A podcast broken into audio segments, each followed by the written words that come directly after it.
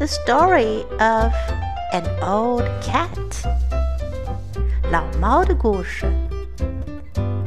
An old woman had a cat. The cat was very old. She could not run quickly, and she could not bite because she was so old. One day, the old cat saw a mouse. she jumped and caught the mouse, but she could not bite it. So the mouse got out of her mouth and ran away because the cat could not bite it. Then the old woman became very angry because the cat had not killed the mouse. She began to hit the cat. The cat said, Do not hit your old servant.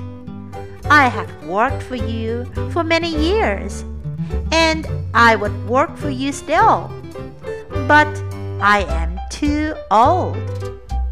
Do not be unkind to the old, but remember what good work the old did when they were young. 一位老妇人有一只猫， 猫已经很老了，它跑不快，也不能咬东西，因为它太老了。有一天，老猫看见一只老鼠，它跳起来抓住了老鼠，可是它没办法咬它，老鼠就跑走了，因为猫没办法咬住它。老妇人很生气。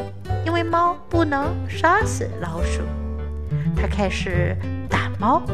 猫说：“不要打你的老仆人吧，我已经为你工作了很多日子了，并且还愿意为你效劳。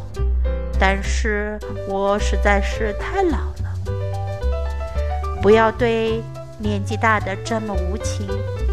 要记住老年人在年轻时所做过的。”有意义的事情。